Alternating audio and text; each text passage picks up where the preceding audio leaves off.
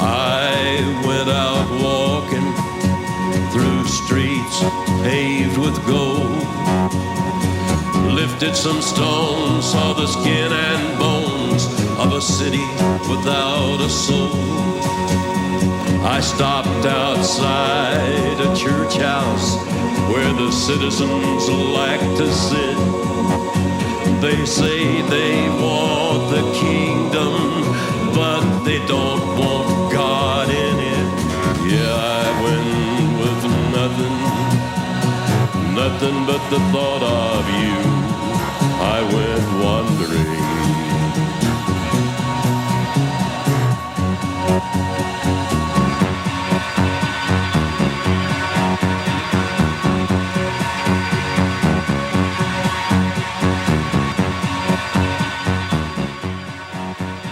Live from the Mecca of Mormonism, Salt Lake City, Utah. This is Heart of the Matter, where Mormonism meets biblical Christianity face to face. I'm your host, Shawn McCraney, standing with a very handsome crew. To my left is a crew all the way up from Kansas City, Missouri. We have Luke, we have his wife Ashley, and we have Corey, and they are out to plant a church uh, beginning in summer. Is that right, Luke? correct. And uh, what's the plan? What's the name of the church, and where will you be located? The name of the church will be Salt Mine, Salt Mine Church. We're going to be located in uh, South Jordan. Um, and it's going to be a non denominational church. Excellent. um, using home Bible study fellowships throughout the week, breaking bread house to house like in Acts chapter 2. So we're really excited to be coming to this community and sharing the gospel here. That is awesome. We need it. What's that? Our, Marnita's saying something to me. What is it, please? Repeat what you said. Okay. Oh, I'll repeat it. I'll repeat it. They're going to be starting a, a church in South Jordan. South Jordan. And it's going to be called Salt Mine Church. And they're going to be going from house to house doing uh, Bible studies and uh, fellowshipping and, and communion, things like that. Now, I want you to know uh, they're from Kansas City, Missouri. Uh, I've been talking before the show here to Ashley. Ashley has been blind uh, essentially from birth, but her husband tells me that she is trained on the what? The Chainsaw. chainsaw rescue team That's disaster relief. disaster relief. So uh, I made a very uh, uh, interesting comment, which Ashley very much appreciated, and I said that I had ran into a blind barber, and uh, she said, uh, "Can't hear them." She said that, um, yeah, that she really appreciated that joke, and I th- then was going to say that she has done both. Uh, uh, my friend over here, Galen, and my hair with a with a uh, uh, chainsaw. We appreciate you guys being on the show. God bless y'all. Now, this is Gayleen. She takes tracks all the way out from Ogden to be with us. And uh, she's one of the hardest working women in America. She throws newspapers in the morning. She picks up trash at, uh, what's it called? Lagoon. And, uh, and so it's really good to have all these folks on the show. We love you very much. Thanks for being on. And good luck with the church plant. Oh, wait.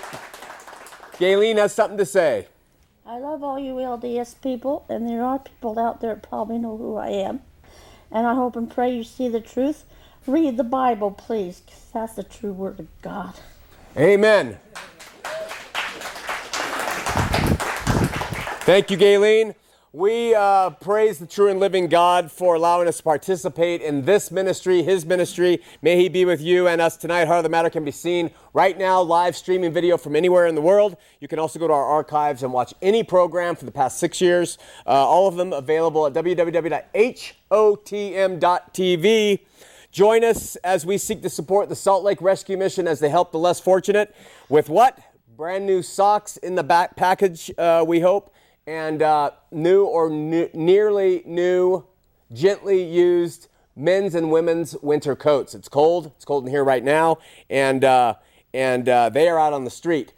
Come here to the station between 9 and 3 p.m. Monday through Friday, and we'll deliver them in bulk over to the mission on your behalf. So far, there's been a great success from uh, the people of the community and viewers of KTMW TV 20, so we praise him for that. Are you going to church? Uh, why not, you big chicken? Get off your tookuses and get into church And we have a church for you if you're like, oh, I'm not into church. I hate church. I hate religion. Uh, I can't stand the worship, you know, at ch- Christian churches because I was LDS and whatever it is, you know. We have a different approach. You can come check us out or any other church like the one that's being planted. There's so many in the state, but get to church, you know. Uh, it's not that the church saves you.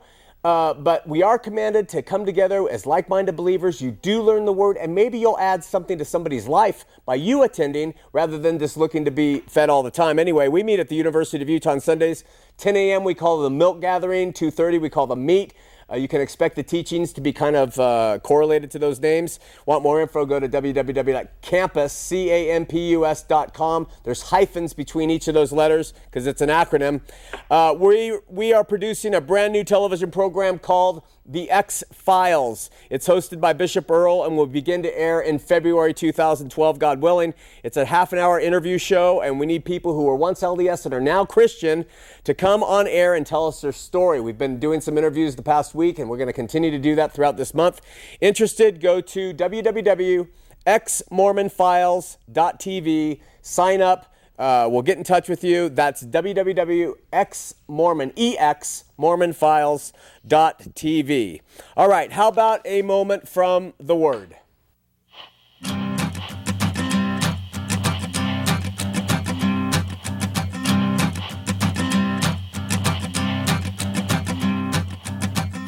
There's an interesting trend that I see here in the state of Utah. I don't see it in California, having lived there uh, most of my life, and I haven't seen it in other states, but it may occur.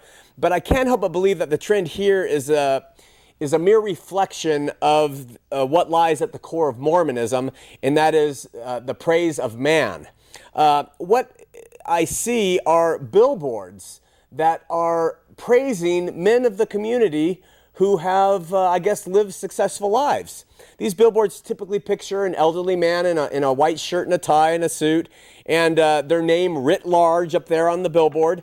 And below their picture, it will say something like J. Henry Jones, humanitarian, businessman, community leader. Such praise for man. The same honor is given reflected uh, in tombstones in cemeteries, LDS family plots throughout the state, but especially here in Salt Lake City. Giant monolithic monuments with popular Mormon names etched into the stone, you know, Hinckley, Smith, Kimball, these huge monuments to their contributions. Uh, monuments honoring the dead, billboards flexing the power of flesh. Tonight we come to the end of the Gospel of John, chapter 2. At verse 23 and through 25, it says, Now, when Jesus was in Jerusalem at the Passover, in the feast day, many believed in his name when they saw the miracles that he did. Listen to this. But Jesus did not commit himself unto them because he knew all men and needed not that any should testify of man, for he knew what was in man. End quote. The word commit here, in that he did not commit himself unto them, is better translated, he did not believe in them. In other words, it's, but Jesus did not let himself believe in the men around him. He didn't put his trust or reliance on them. He did not put his well being in their hands. He knew the human nature of our inconsistency and fickleness, and possibly how unsafe it would have been for him to trust them. Verse 25 expresses this further. Speaking of Jesus, it says, And he needed not that any should testify of man. That means he didn't need any testimonies testifying of them, for he knew what was in man. How did Jesus know what was in all men? He created us. This is how he knew to call, who to call as his disciples. Uh, he knows the intentions of man's heart and the false and true pretensions, and he sees the hearts of the hypocrite. None can deceive him by billboard, by tombstone, or by feigned words. Where the LDS put up paintings of themselves in their conference centers, billboards of their elite, and monuments over graves that all say praise to the man, essentially, the Lord said in 1 Samuel 6 16 7, the Lord said unto Samuel, Look not unto his countenance, nor on the height of his stature, because I have refused him. For the Lord seeth not as a man seeth, For man looketh on the outward appearance, but the Lord looketh on the heart. End quote just what is the cost for this image making that goes around in Mormon communities and in the LDS church? What's the demand for this outward perfection? I recently received an email and they uh, gave me a link to a blog that said this quote, my nephew, who was a straight A student in high school, scored almost a perfect score in his ACT test and had aspirations to be a pediatrician someday, shot himself in the head within a year of returning home early from a mission to Russia. It all started with the pressure from his dad, who was a bishop, and at the time of his death, a stake president. The kid was always pushed to be a perfect student, perfect priesthood holder to serve an honorable mission and where nothing but excellence would be acceptable. Shortly into his mission, he came down with an illness and deep depression. He was overprescribed with large doses of antidepressants, which eventually caused permanent damage to his brain. They continued to tr- try to treat him on his mission, but he kept getting worse. To come home early was unthinkable. He was finally forced to go home early, but by that time he was severely depressed and felt like a complete failure. He would not go out in public and spent long hours in the dark. When others uh, spoke, when he spoke to others, he would be shaking. They tried all kinds of antidepressants, counseling, and even shock therapy. Through all of this, he completely quit going to church and refused to participate in any of its activities. The day he killed himself, his psychiatrist told him, We have done all we can do for you. You've got to start helping yourself. He went, they went home, and within five minutes of being home, he went into his room and shot himself with a large hunting rifle. The reason I share this story is because of all the pressure and guilt we see put on youth today to live up to the perfect Mormon mold, to someday have their countenance put on a billboard, to have their name etched in a monument over their uh, decaying corpses. The, the, the, writer continues, but what I found ironic was how they handled the funeral. Because his dad was a stake president, they had a general authority who did not even know him come and speak about everything except their son. Others spoke of how he was now doing what he wanted to do most of his life, serving his mission, but out in the next life. I guess they forgot that he quit going to church. Nobody talked about how fun loving he had been when he was younger and how sweet and kind he was before they robbed him of his youth. They just talked about church accomplishments and how they just know he is proselyting and fulfilling his lifetime ambition of a full and honorable mission, now free of illness. It makes me sick, the writer writes, how much they put how much they put a spin on things. Nobody acknowledges the fact that the church leads many of its youth into suicide by making these young men feel like failures when they choose a different path or lifestyle. They threaten no financial support for college and marriages if they don't do their duty. Just last week, another distant relative killed himself just shy of his 20th birthday. He had chosen not to go on a mission and had to deal with the lack of support from his family. Before the uh, email ends, the writer asks, How many others have seen the tragedies of suicide in their families due to these religious pressures? End quote. Far too many, my friend. Far too many. And if not by suicide, then depression, anxiety, and wholesale emotional bondage. Listen, any man made system aimed at perfecting man and creating a utopia here on earth, whether it be communism or uh, maniac trying to create a master race or Mormons bent on making people gods, will end in far more human tragedy than success, especially in the eternities. Um, I pray for families like this. We pray for people who are in this bondage because it is real. And with that, let's have a word of prayer. Father in heaven, we love you and need you in our lives. We pray that you'll be with us now as we uh, go through the program, that I'll say the words you want me to say in the tone that you want me to say them. Bless our audience wherever they may be. We pray you'll bless families who are in bondage and fearful to leave. We pray you'll bless the youth of this state, whoever they are, that they will come to the light and truth. We pray for the six police officers who were gunned down uh, just last week in Ogden, for their families, and for the other officers who are dealing with this uh, uh, terrible tragedy. We love you, Lord. We need you and pray uh, always to be in your will. In Jesus' name, amen. Uh, we're going to take a brief respite tonight from the Book of Mormonion. I just can't take another week of preparing that, so I had to take a break. You know, anyone involved in reaching out to the LDS are constantly confronted with the same accusations over and over again. The LDS constantly say, uh, Why do you pick on us? Uh, we don't ever pick on anyone else. They say Jesus would never pick on another religion. And they say, why don't you just teach what you believe and leave us to uh, believe what we want to believe? In my case, they often say, you're just in this for the money until uh, people have examined my personal finances and they stop doing that.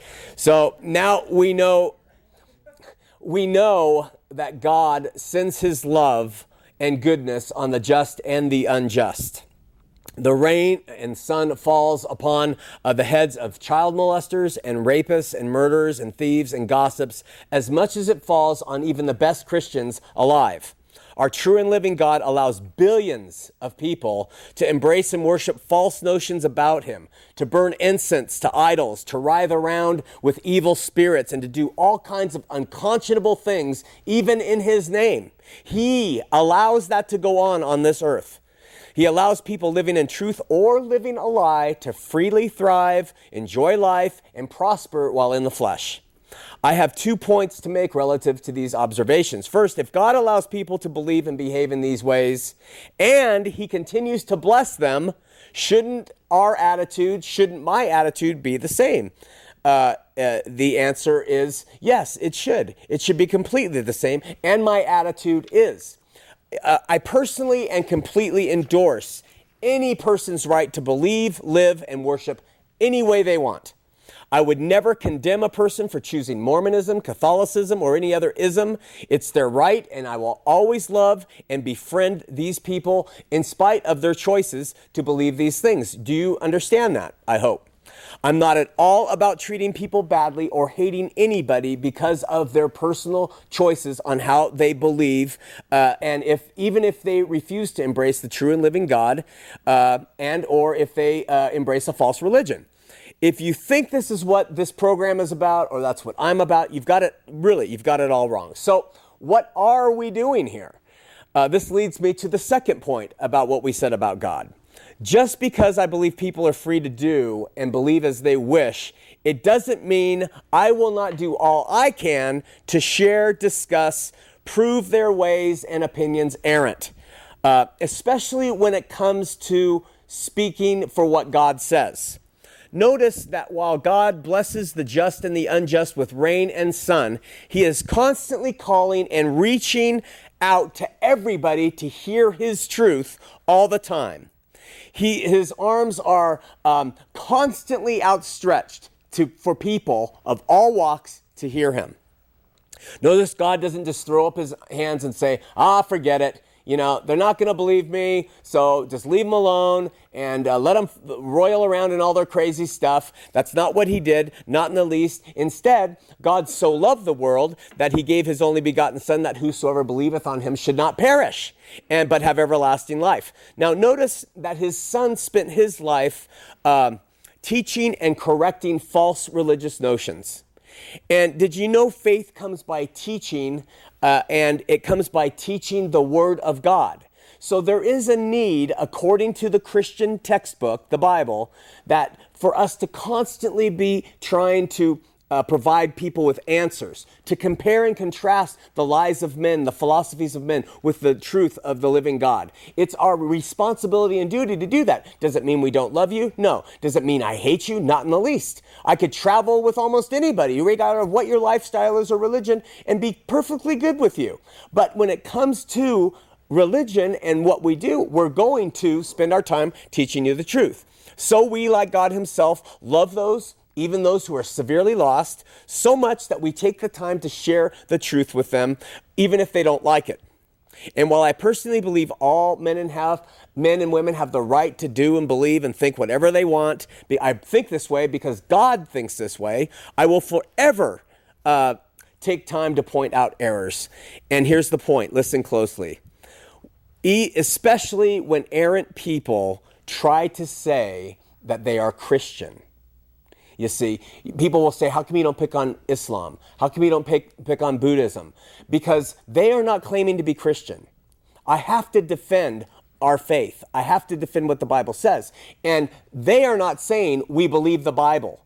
They're not saying that we use the Bible and that we're Christian. They believe something completely different, so I leave them alone. This is why we go after Mormons. After having been one for 40 years, I know that they te- what they teach and believe, and now I know what the Bible says.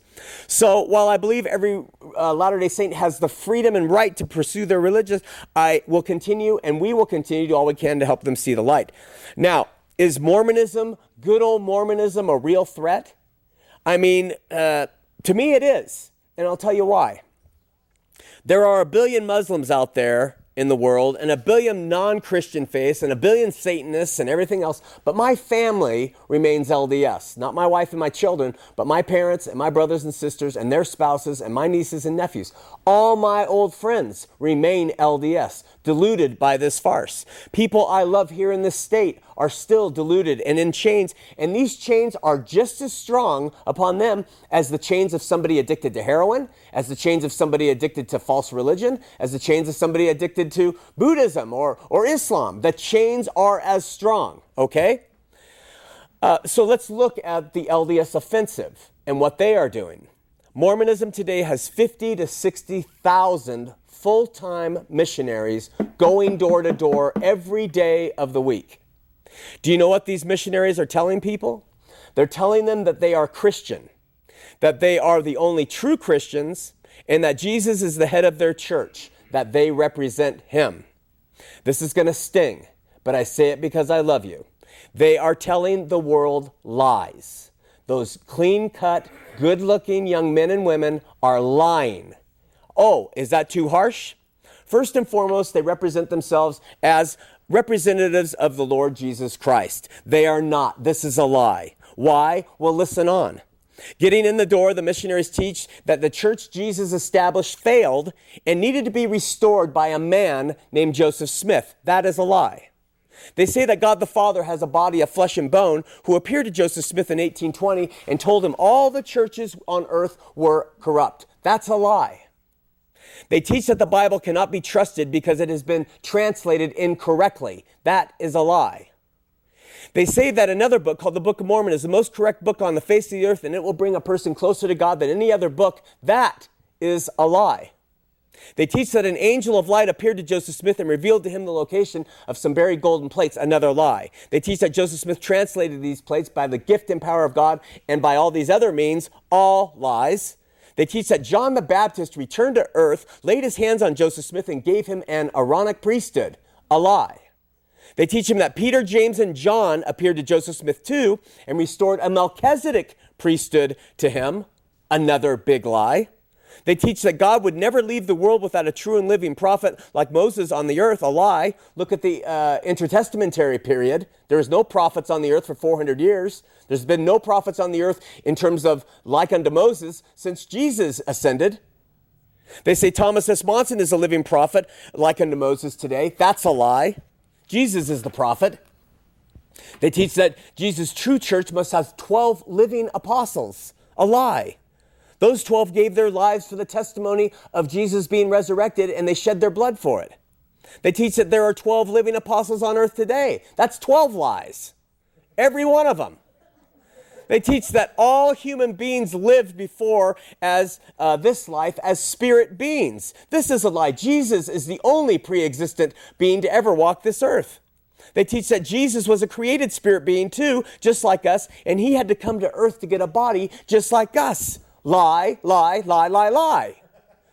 They teach that in order to please Heavenly Father to be saved, that everyone has to submit to obeying laws and ordinances, lies. And they teach that these ordinances are only accepted if done by Mormons and that they include water baptism, priesthood confirmation of membership in the Mormon church, the reception of the Holy Ghost by the laying on of hands of a man who supposedly holds a fictional priesthood, Receiving a higher priesthood if a male is necessary. Receiving the new and everlasting covenant in the Mormon temple is necessary. And being maritally sealed in a Mormon t- temple for time and all eternity is necessary. Lie, lie, lie, lie, lie, lie, lie.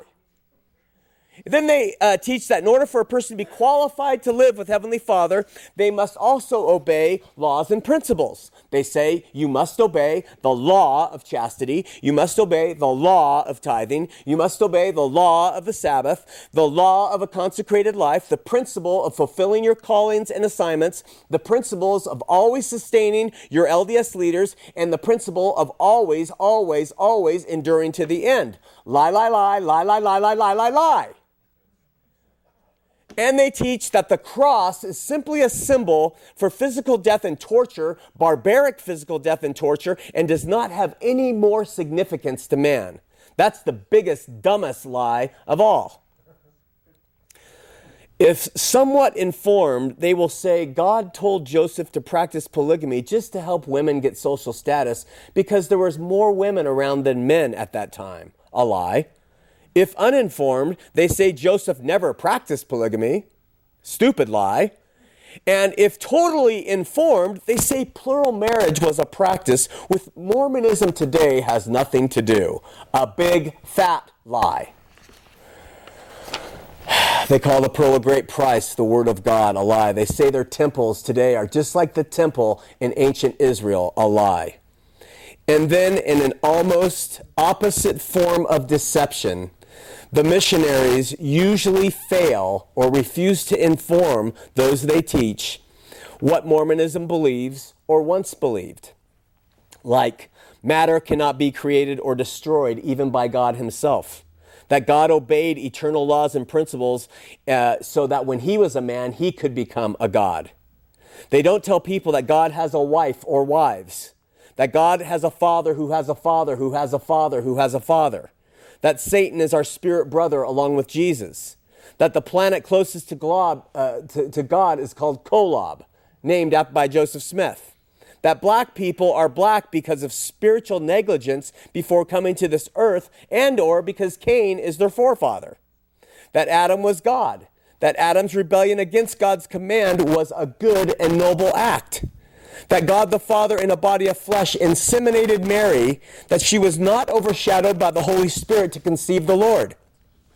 That Jesus was married to Mary, the sister of Lazarus. That Jesus atoned for sin in the Garden of Gethsemane. That David was not forgiven for his sins, and that the uh, and that a person who sheds innocent blood cannot ever be forgiven for their sins, but if they want at least to try, they have to shed their own blood because Jesus' blood is not enough that the apostles of the Lord uh, back in the day kicked the guts out of Judas Iscariot to practice blood atonement.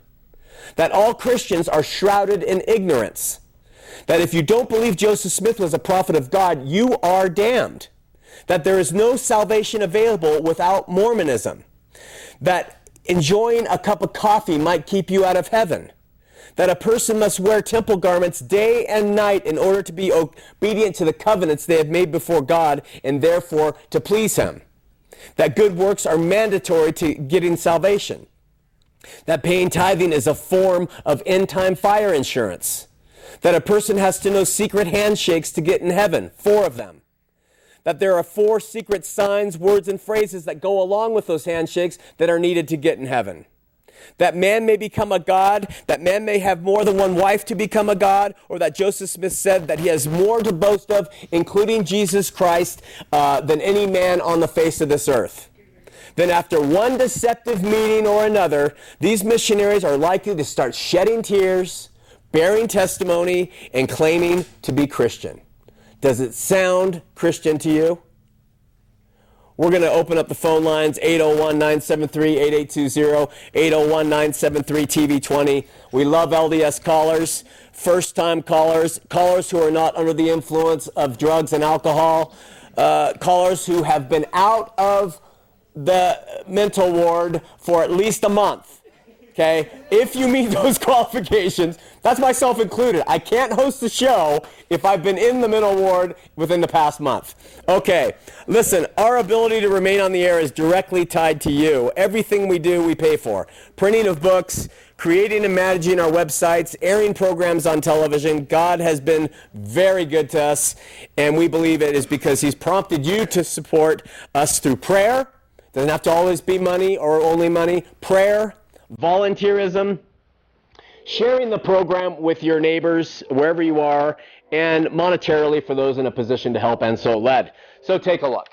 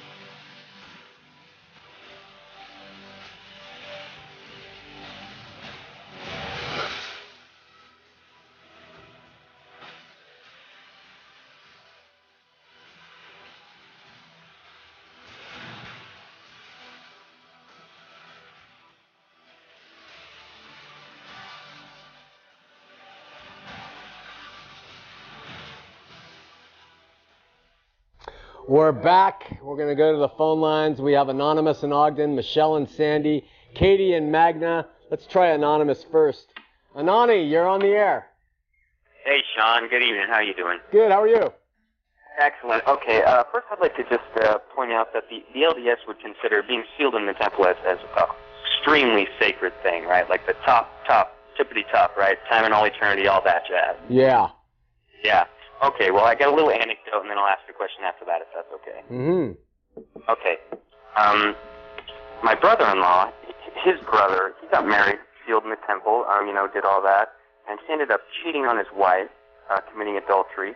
They ended up getting a temple divorce, and now the woman that he had the divorce or had the affair with, he ended up moving in with her, had a child with her, and now is going to get sealed to her in a temple. And so I'm just wondering how that works because he was excommunicated after he did all that, and then he had to go and get baptized again and be, you know, brought back in and all that.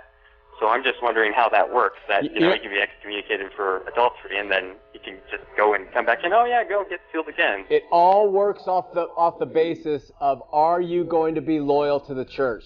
Here's how it works.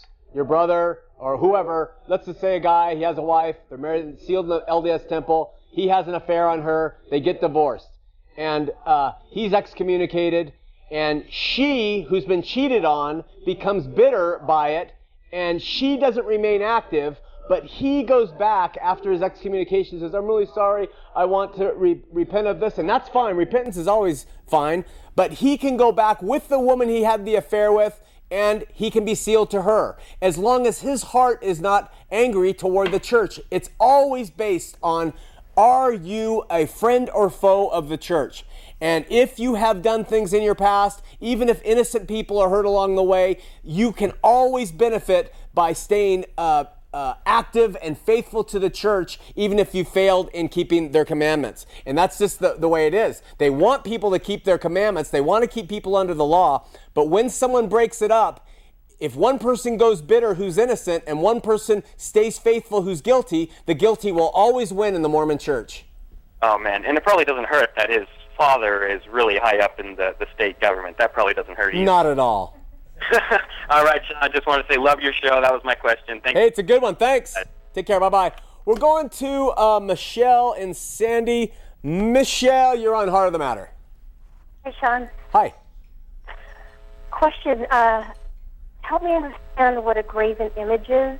I guess that the question stems from when I look at that giant statue at the Temple Square of, of Jesus. Yeah, it's wild, huh? It never really gives me the warm fuzzies like you think it would. I'm Yeah. wondering what your thoughts are on that. It's really good, uh, really good question, Michelle. You see, uh, the Old Testament, God says to the children of Israel, "Don't make any graven images," and, and then He kind of gives a, a laundry list, and He says, "Nothing with four uh, four-footed beasts, nothing with feathers, uh, nothing from man, nothing from the stars." He, he brings out every single thing. He says, "Don't make any images of this," and uh, He takes that seriously. And so that uh, uh, carries through, and no one really should have a graven image of him. Now, I was trained at the Calvary Chapel School of Ministry, and I know Calvary Chapel. They're they're not big. They're, they're stores and everything. They're not real big on pictures of Jesus. They don't they don't like paintings and portraits of him because they feel like, hey, you know, we worship Jesus in spirit and truth, not by looking at that picture that probably isn't even reflective of how he looked. Um, so uh, some churches take it more seriously than others, and they take it to that length. And I don't think there's anything wrong with it. But Mormonism, interestingly enough, has a uh, like 25 foot white whited statue, and they call it the Christus, and it's in the uh, LDS Visitor Center. And I guess that's supposed to make them look Christian. You know, I don't know, but uh, it certainly is a graven image according to what God says. Yeah, that's what I thought as well. And and I try I try to uh, you know understand why we can have pictures of Christ, but you know, like you said, it it never really gives me the warm fuzzies to see even.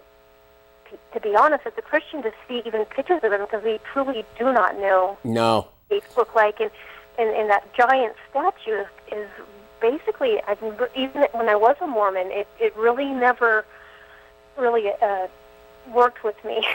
The, you know, uh, Michelle, the thing that ticks me off about them is uh, they they have over time, and you can probably, if somebody wanted to take the time, they could do kind of a history of the changes of how Jesus looks in the Mormon Church, and he eh, he looks like kind of a Nephite warrior a lot of the time. And now he's got now now he's this dude, and he's got these perfectly white teeth and blue eyes and surfer hair and a tan, and he's like, it's like that, eh. And you know, Isaiah says Jesus had nothing that we would look upon him and want. He was not beautiful. He was not comely. He was not handsome. He was like a dry, a dry reed grown out of dry ground. He was not physically attractive that men would look on him and say, I'm going to follow him.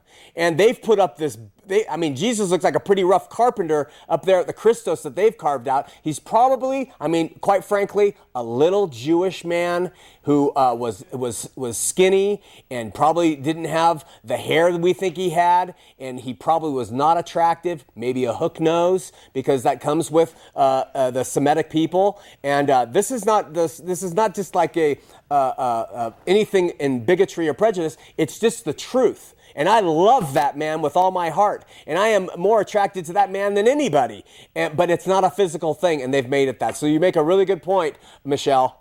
Well, I wonder, Shawn, when when you see the people walking by that statue with their, you know, almost in awe Yeah. of it, you know, are they really looking at Jesus, or are they looking at that that awesome statue? They're looking at the physical representation. They look at the name, the Church of Jesus Christ of Latter day Saints, and that gives them this feeling. It's almost like patriotism. It's like they walk in and they see a giant statue of Eisenhower or Patton, and they're like, Gosh, I'm proud to be an American. They see the picture, the thing of Jesus, and like, God, I'm proud to be a Mormon. But they don't have that thing. If they did, they'd say, Tear that thing down. You know, my Lord, don't put him in some figure that doesn't look like him at all. Ugh. Well, sorry. you, uh, I, I, we're on the same page, and, and I appreciate your show. Thank you so much. Thanks, Michelle. Take care. Bye. We're going to Katie and Magna. Katie, you're on Heart of the Matter. Okay, thank you. You're welcome. You're on the air. You got to turn your TV down. Turn the TV down. Okay? You're on the phone. Yes, You're on the air. He's still talking to the girl before. That's because your TV's on. Turn the TV off. Completely. I got that. You, you're getting it now? Yep. All right, Katie, you're on the air. Oh, Shawn? Yeah, it's me. Hi. Okay, one, we have only heard of your, my husband and I, of your show for the last three weeks. This is the third week. And um, it's a breath of fresh air. Oh, thank. Well, we all need a breath of fresh air. Oh, it is. Really, out loud and in the open and on TV. I am so proud of you. Cheers, sister. Okay, my question is okay, I moved to Brigham City from California when I was nine. Thank God. And I don't understand how many, how so many so intelligent people, doctors, lawyers, chemists, scientists, can believe in this ru- ludicrous, Ludicrous. I like that word. yeah, ludicrous religion, and when, especially when they must not use the Bible at all, that must be another lie, because the Bible contradicts it. Now, It also says how we. do how do all these people that I can see are intelligent? They, they How see, do they believe in their faith? well, let me answer that for you. I'm going to answer it offline. Thank you, Katie. Now you can turn your TV back up. Let me answer that. Um, these intelligent people, and they are intelligent people, uh, intelligence does not make the Christian. In fact, Scripture generally in the New Testament points out that uh, we Christians are not at the height of the intelligent uh, uh, thing here, really. We have a few that are pretty smart people, but most of us are probably average intelligence. We're not really strong in any way, really, in terms of the flesh. And because God doesn't necessarily call, I mean, doesn't necessarily reach people who are superior in intelligence or in physical strength or in all those things. It takes a very, it takes a certain type for God to reach. Anyway, uh, intelligence does not create faith. It just creates knowledge. And they have great knowledge of Mormonism. But the greatest distance on earth to exist on this planet is between the head and the heart. And they have all the head knowledge of all this stuff, but they can't get it into their heart what it really means when they read the Bible. They read it and intelligently get it, but it doesn't sit here the place where it needs to. Now, the Am Karen, I think that's the name how you pronounce them in uh, in Japan. They were a cult. They're the ones who put the sarin gas in the subways. They were uh, like 90% PhDs. You know, intelligence does not equate to people of faith. Uh, humility and and a search and a heart for God equates to people of faith. So the fact that they have chemists and doctors and lawyers and they kind of are growing and growing and growing in that, it's irrelevant in my opinion. What God wants is the humble heart and uh, probably works against them, in fact. All right, Ann in Salt Lake City, you're on Heart of the Matter, Ann. Oh, hi. I have a grand. My son is LDS, married into the LDS Church. He Uh-huh. was brought up brought up Catholic. I am no longer Catholic. I go to Calvary Chapel. However, my question is, she is going to get baptized next week. Uh, for the love of my granddaughter, I would like to show up because she's my granddaughter. I, on the other hand, do not want to show up because I do not support all their practices. Yeah. She's eight years old, and she's getting baptized. So, what's your what's your uh, comment on that? Should I go? Should I stay away from it? My my my uh, position is always, always, always with family. You show forth more love. You go. You uh, you treat your granddaughter with great kindness and love, and and you continue to show her the support and love and through the events of her life. And someday she will come to you because she knows you are love, and she will ask you uh, questions that you're going to then be in a position to answer. What happens with many people, and I understand your heart to be so angered by the, the farce, is that they don't show up to things like the LDS baptism, and then the parents will say, Well, she doesn't like this, and the parents start talking down, and then the, the child is it has a wedge put in between you and them for maybe even life. And they never get to know the testimony and the love that you have of Jesus as the only source of salvation.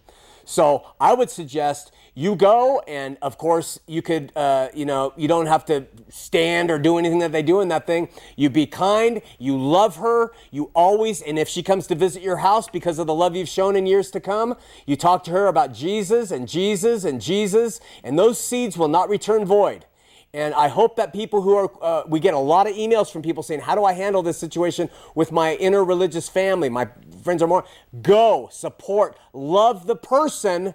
And when the person loves you enough and trusts you and comes to you, you set them straight with the facts. Does that help? Yes, dear, it does. And so, well, next question: Where do I get a cup like yours? This one? Yeah. Uh, this uh, was made by uh, Danita, and I'll have to ask her how she made them, where she got them, and we'll see if we can get more. You like it? Yes, I do. I do. I thought I have to get one of those cups. Would you like what's in it? Uh, no, I don't drink coffee or or uh, Ice water. I just drink water. All right. Thanks for calling, Ann. God bless you. God bless you too, Shawn. Bye. Okay, bye bye. We're going to Jake in Michigan, first time caller. Jake, you're on Heart of the Matter. Uh, yeah, Shawn, how are you? I'm doing well. How are you? Um, I'm good. Um, I'm just gonna get right into it. Um, I went out to Utah about two year, uh, about yeah, two years ago. Um, I got invited to go out there to Postel, um, and I was in Park City. I fell in love with a Mormon girl, um, and I wasn't necessarily strong in my faith in Christianity, but um, I found out everything of of what the Mormons believe. Um, and I don't. When I when I I asked a family, I asked their I asked the family why was Jesus crucified.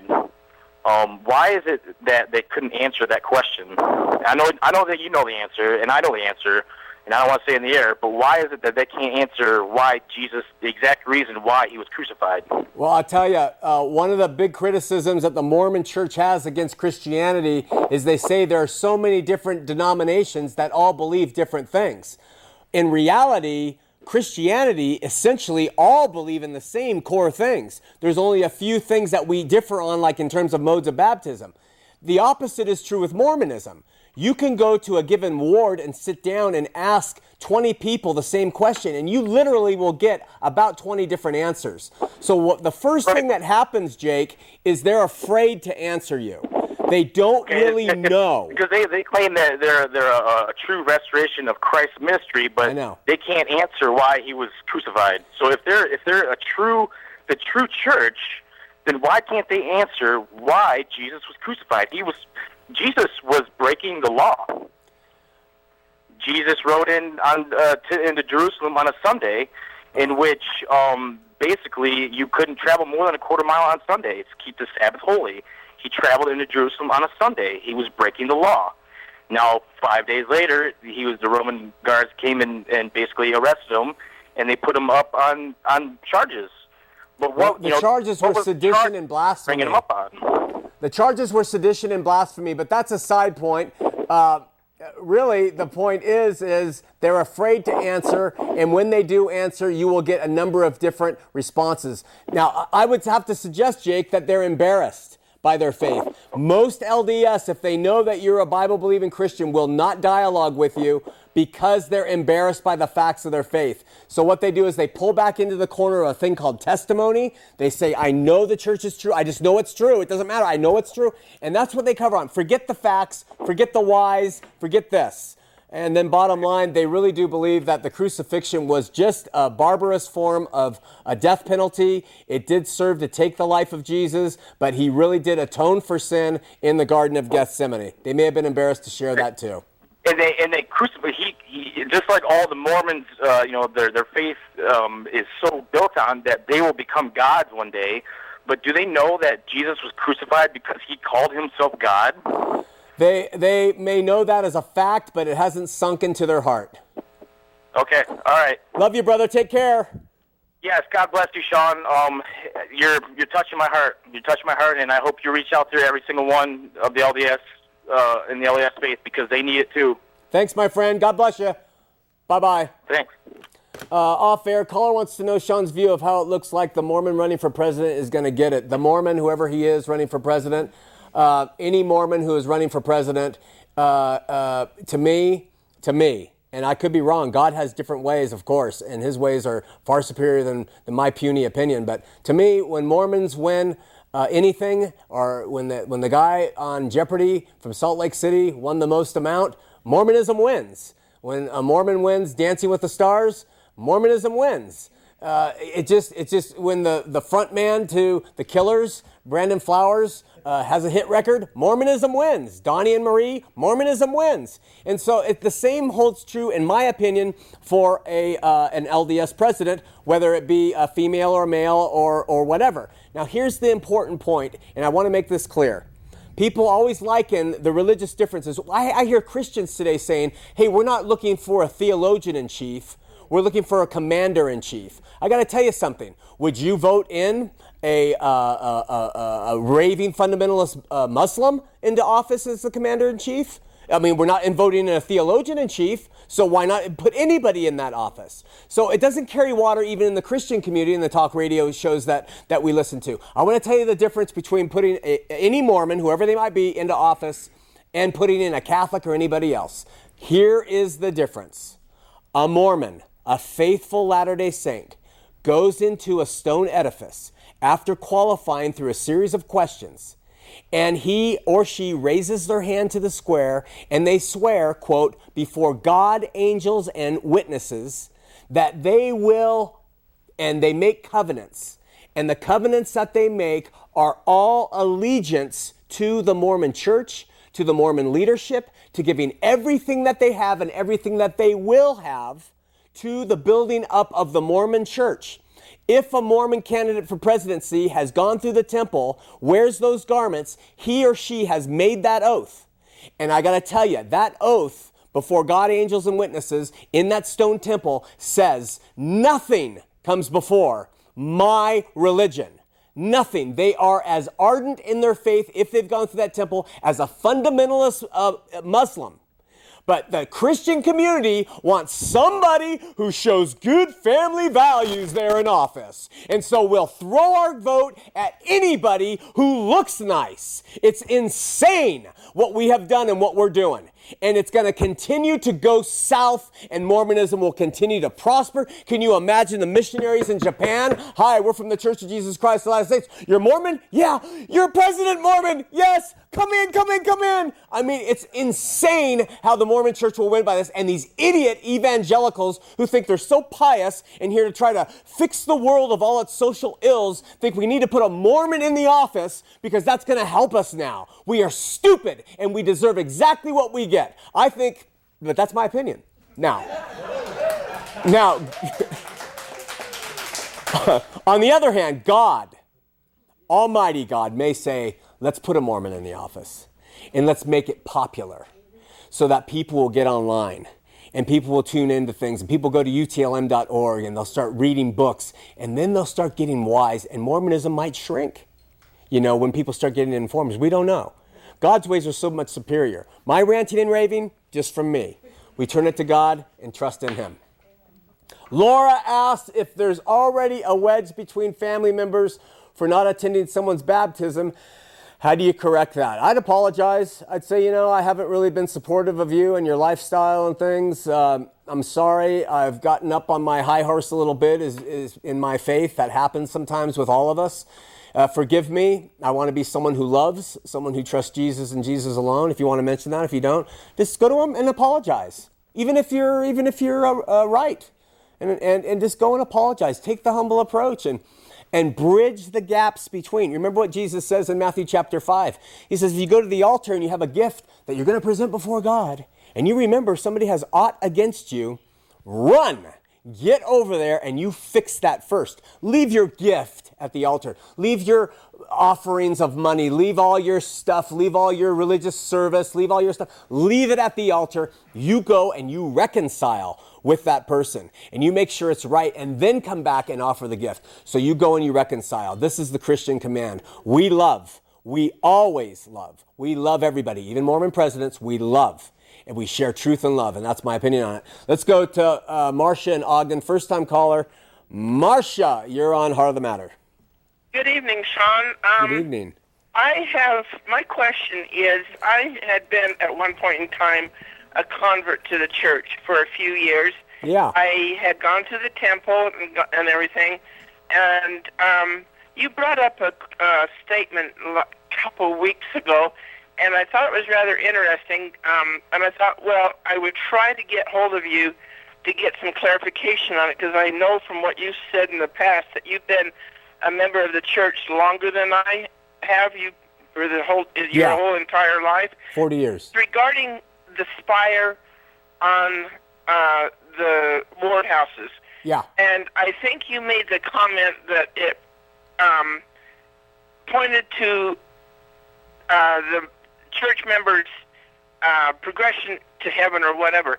And I had always heard that that was supposed to represent the nail in in the hand when you go through the veil and ha- uh, have the five points of fellowship through the veil and everything, and you put your finger on the Yeah. priesthood on the other side of the the male guy on the other side of the veil, and you say the five points of fellowship through the veil. And I always was under the uh, concept that that referred to the nail. Now, I, you I, you know, maybe maybe could you clarify that for me? I really appreciate it. I don't know. Uh, I have not heard that, and so I'm not saying that you're wrong. Maybe in some uh, LDS circles that's popular, and that's you know there is folklore in Mormonism, and maybe that's what's passed around. Uh, maybe it didn't reach where I grew up, and so I never heard that. But I know that the whole purpose of the church. Uh, they have three uh, mission statements, but the whole purpose is really to bring men and women and take bad men, make them better, take good men, make them best. It's all about progress. And so you'll all often find there in their architecture things leading up, pointing up, growing. And if you do a study of the uh, architecture of the temples of, of old, you see a lot of that symbolism. So I've always been under the impression, and I think there was a Sunstone article uh, that I read years ago that talked about the spires and what they represented. But I could be wrong. And maybe you're bringing something to light that we don't know about, and, and we appreciate it. Well, actually, yours made sense. I mean, it, it was interesting. And, you know, personally, when I thought that it was supposed to be the nail, I thought, if it were me and having something on top of a church, I wouldn't want a nail poking in me. I'd rather have the cross. Amen. Amen. Thanks so much for the call. Thank you. Bye. God bless. Listen, we're going to wrap it up with this. Last week, I read a short article from a St. George newspaper that promoted a, a Christmas uh, show uh, there uh, that said Jesus, comma Joseph Smith. An LDS man and tried to prove on air that Mormons do not revere anything any more than uh, Jesus. That Joseph Smith isn't in the, equa- uh, in the equation. A viewer named John C. sent us an email and he said, "Hey Shawn, I wanted to comment." on one caller in particular named Kevin from Orem. He made the statement, Our church celebrates the birth of our Savior, and there is nothing in our church that we celebrate more than our Savior and his life and his sacrifice. And then he says, Read this article. And he put me an article that was uh, by Christine Fredrickson, Deseret News, December 18th. Christine Fredrickson, Deseret News, December 18th. It's too long to read the whole time, but what he writes, what Christine writes here in the Deseret News, the name of the article is Two December Births to Celebrate Jesus Christ and Joseph Smith. And she starts off years ago, a child was born in an obscure village to poor parents residing in a dwelling they did not own, but one that was made available to them through the kindness of others. The child grew to be an extraordinary individual, and though he died before his 40th birthday, he transformed the society and world in which he lived.